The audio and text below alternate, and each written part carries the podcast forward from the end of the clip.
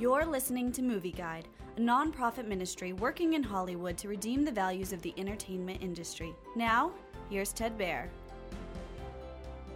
The first three episodes of Star Wars Andor, streaming on Disney Plus, tell how Captain Andor of Star Wars movie Rogue One gets involved with the Rebel Alliance. Andor is a thief living and working in the shadows. He travels to another planet to find his long lost sister. However, two security guards accost him in an alley.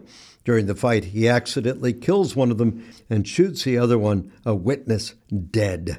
A young, inexperienced police inspector suspects Andor. He leads a police force to arrest him just when a spy from Rebel Alliance is trying to recruit Andor.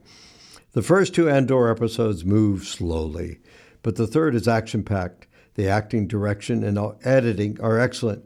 However, Andor is wanted for murder by the police. Also, the first three episodes have brief foul language, action violence, and some innuendo. That said, they do promote anti-totalitarian viewpoint and some pro-family values regarding Andor's adopted mother and missing sister. So overall, Movie Guide advises extreme caution for the first three episodes of Star Wars Andor.